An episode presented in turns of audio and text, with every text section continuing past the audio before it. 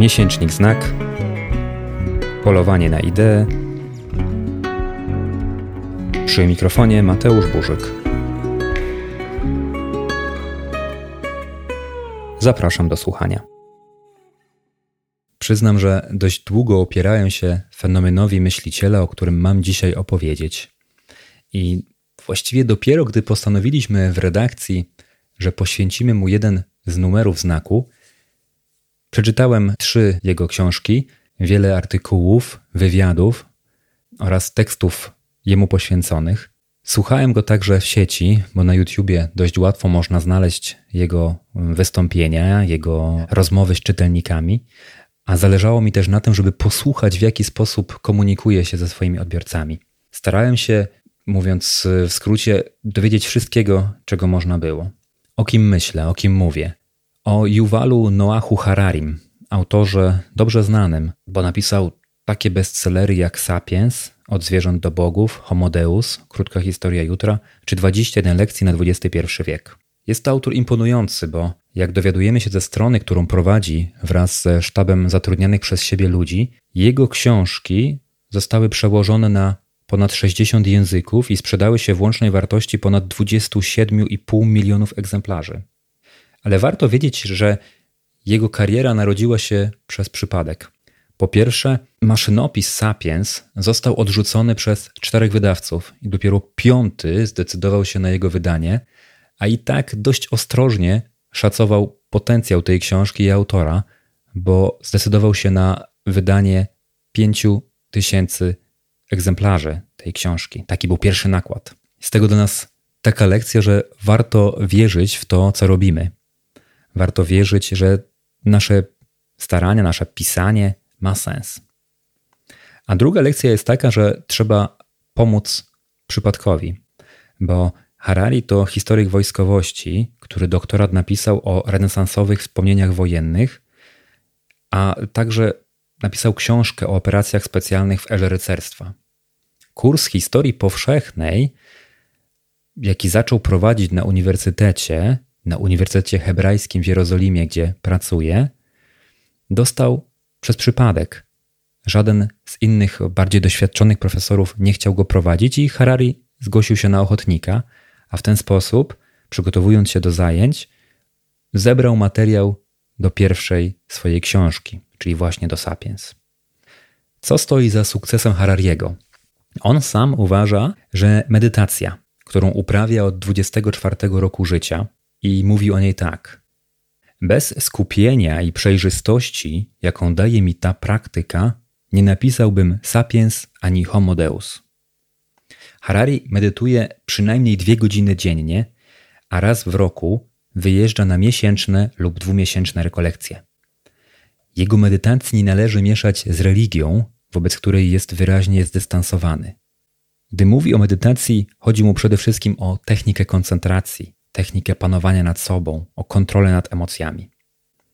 Oczywiście przyczyną sukcesu Harariego były świetnie napisane książki, ale nie byłoby takiej skali, takiej liczby sprzedanych egzemplarzy, gdyby nie ambasadorzy, którzy przyczynili się do jego sławy.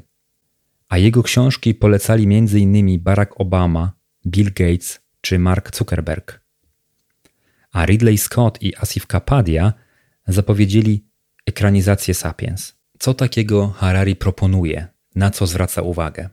Skoncentruję się na dwóch z jego trzech dobrze znanych książek, bo 21 lekcji uważam za wtórne wobec pozostałych.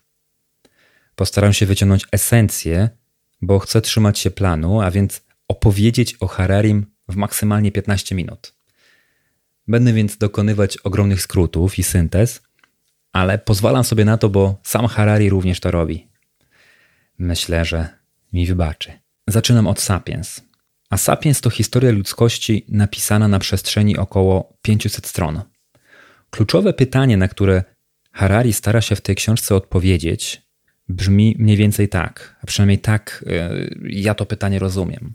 Czemu, jakim cechom człowiek jako gatunek zawdzięcza swój sukces? A więc fakt, że opanował całą Ziemię i zdominował inne gatunki. Stało się to możliwe, zdaniem Harariego, dzięki umiejętności snucia opowieści oraz dzięki wynalezieniu pisma. Po pierwsze więc umiejętność snucia opowieści, wiara w nie i tworzenia wokół nich społeczności umożliwiła ludziom rozwinięcie współpracy na niespotykaną w świecie zwierząt skalę. Współpraca ludzi przekracza krąg jednostek wzajemnie się znających, jak u szympansów i słoni. I jest dużo bardziej elastyczna niż u mrówek i pszczół, które współpracują bardzo licznie, ale w sztywnej strukturze. Druga sprawa to wynalezienie pisma, które wyzwoliło ludzki porządek spod ograniczeń pojedynczego mózgu, stwarzając przesłanki do operowania ogromnymi zasobami informacji, co było niezbędne, tak zauważa Harari, do kształtowania się miast, królestw i imperiów. Do czego ten sukces człowieka doprowadził? Harari nie oszczędza ciemnych stron i mówi tak: doprowadził do wyginięcia olbrzymiej liczby innych gatunków. Wrócimy jeszcze do tego, ale Harari jest bardzo wrażliwy na los zwierząt. Sapiens to książka, która koncentruje się na tym, co było, a Homo Deus wychodzi od teraźniejszości i zastanawia się nad przyszłością.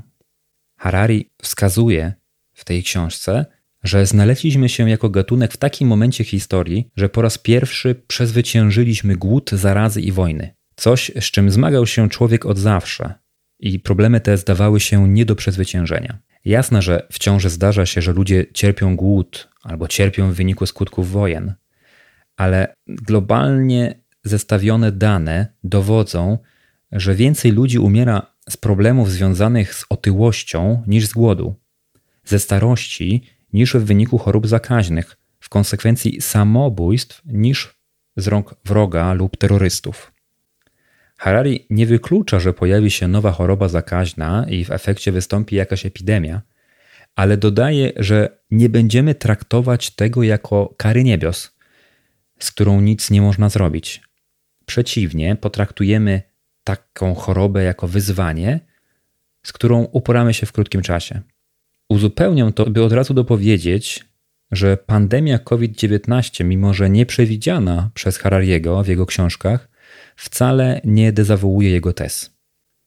I wracam do głównego wątku. Po dokonaniu głodu, zaraz i wojen, człowiek chce więcej. I teza Harariego brzmi tak. W XXI wieku ludzie będą sięgać po nieśmiertelność, będą chcieć zapewnić sobie trwałe szczęście i będą próbować zająć miejsce bogów. Te trzy rzeczy: nieśmiertelność, szczęście i status bogów. Co Harari przez to rozumie? Po pierwsze, w przypadku nieśmiertelności Harari tak naprawdę ma na myśli długowieczność, możliwość odsuwania śmierci w czasie.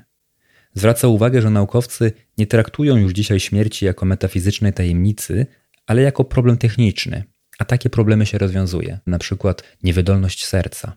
Nie poddajemy się jej, ale szukamy innej pompy, która pozwala pełnić funkcje, jakie normalnie sprawuje serce.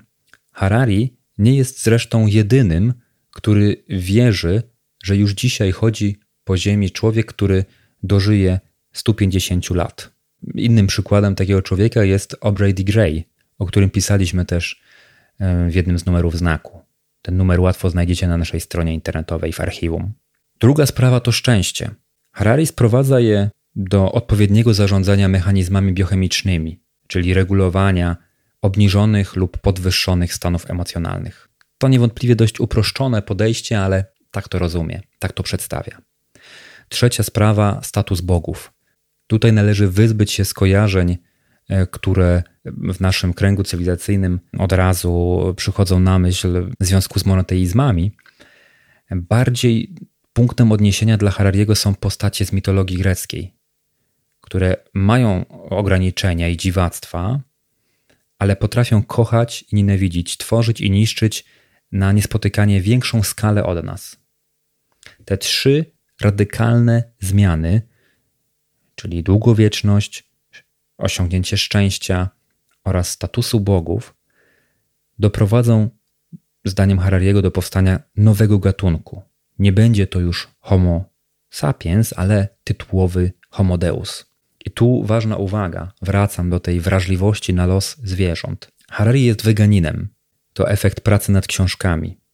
Odkąd poznał temat wymierania gatunków i barbarzyńskich praktyk hodowli przemysłowych, zaprzestał jedzenia mięsa oraz produktów odzwierzęcych. Czytając jego książki, możecie się przekonać, że bardzo mocno zwraca uwagę na relacje do zwierząt, a to dlatego, że uważa, iż tak samo jak my traktujemy podległe naszej władzy gatunki, tak samo Homo Deus będzie w przyszłości traktować Homo sapiens. Warto więc się zastanowić nad tym, jak traktujemy naszych mniejszych braci. Co o Hararim sądzić? Wobec jego prac pojawiło się bardzo wiele uwag. Także w numerze znaku z listopada 2019 roku pytaliśmy, czy można mu ufać i zaprosiliśmy specjalistów z kilku dyscyplin, by krytycznie przeczytali jego książki. Ich szczegółowe uwagi znajdziecie na naszej stronie internetowej www.miesiecznikznak.com.pl. Wiele z zarzutów dotyczy tego, dzięki czemu Harari jest przez czytelników lubiany, dzięki czemu stał się sławny. Bo jest on krytykowany na przykład za zbyt wielkie generalizacje, za sensacjonalizm i wyolbrzymianie swoich twierdzeń. Harari mówi na przykład: Wolna wola nie istnieje. Ale jeśli się temu przyjrzeć, jak robią to specjaliści, to sprawa jest dużo bardziej skomplikowana. Bo fakt, że nie wszystko od nas zależy, że nie wybieramy tego, czego chcemy, nie oznacza od razu, że nie mamy wpływu na procesy, w których bierzemy udział, a przede wszystkim nie odbiera nam to możliwości ich przerywania. Wyobraźmy sobie taki przykład. Mówiąc co prawda bardziej o procesie podejmowania decyzji, o możliwości jej odwołania, a nie wprost o wolnej woli, ale to powiązane problemy. Choć decyzja o przejściu przez ulicę zapada w mózgu nieco wcześniej niż samo wkroczenie na jezdnię, to widząc nadjeżdżający samochód, zatrzymujemy się, a przynajmniej możemy się zatrzymać. Harari jest także krytykowany za nadużywanie pojęć związanych z technologią i nauką, nawet wtedy, gdy nie ma to sensu, gdy nie ma takiej potrzeby. Ale to służy budowaniu jego autorytetu, a w jego przypadku mówi się o um, autorytecie kumulatywnym, narastającym. Bo Harari to historyk wojskowości, w tym się specjalizował, ale z czasem zaczął pisać o psychologii ewolucyjnej i technologicznych nowinkach, co sprawia wrażenie, jakby opanował właściwie całą dostępną wiedzę, a on sam wcale nie ucieka od roli eksperta, także w dziedzinach, które nie są jego domeną. W konsekwencji bywa bardzo różnie oceniany. Jedni zestawiają go z poważnymi naukowcami, a inni zupełnie złośliwie traktują go jako intelektualnego celebrytę, coacha czy guru, który szybko, łatwo i przyjemnie objaśni nam cały świat.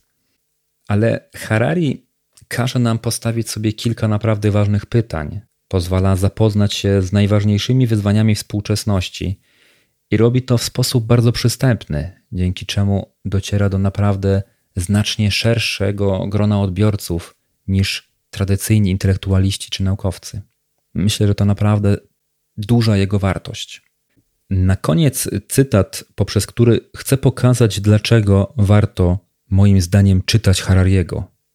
W Sapiens czytamy tak.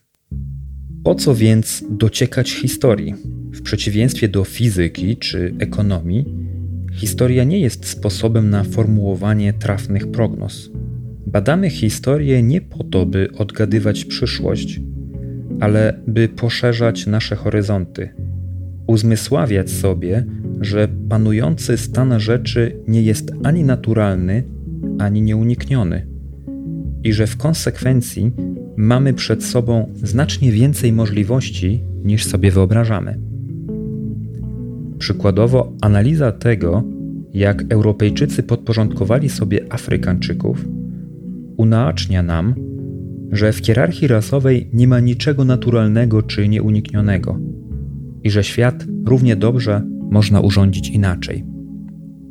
I to chciałbym podkreślić. Ten fragment. Uzmysłowić sobie, że panujący stan rzeczy nie jest ani naturalny, ani nieunikniony i że w konsekwencji mamy przed sobą znacznie więcej możliwości niż sobie wyobrażamy. Z tą myślą chcę Was zostawić. Harari zapisał ją w Sapiens, ale myślę, że powinniśmy odnieść ją także do Homo Deus i próbować myśleć o innej jeszcze możliwej przyszłości człowieka, alternatywnej wobec tej, jaką przedstawił Harari. To doskonałe ćwiczenie dla naszej wyobraźni. Spróbujcie je podjąć, spróbujcie się z tym zmierzyć. Ja sam również to robię. A teraz dziękuję za uwagę. Zapraszam na stronę www.miesiecznikznak.pl i na kolejny odcinek podcastu. Do usłyszenia.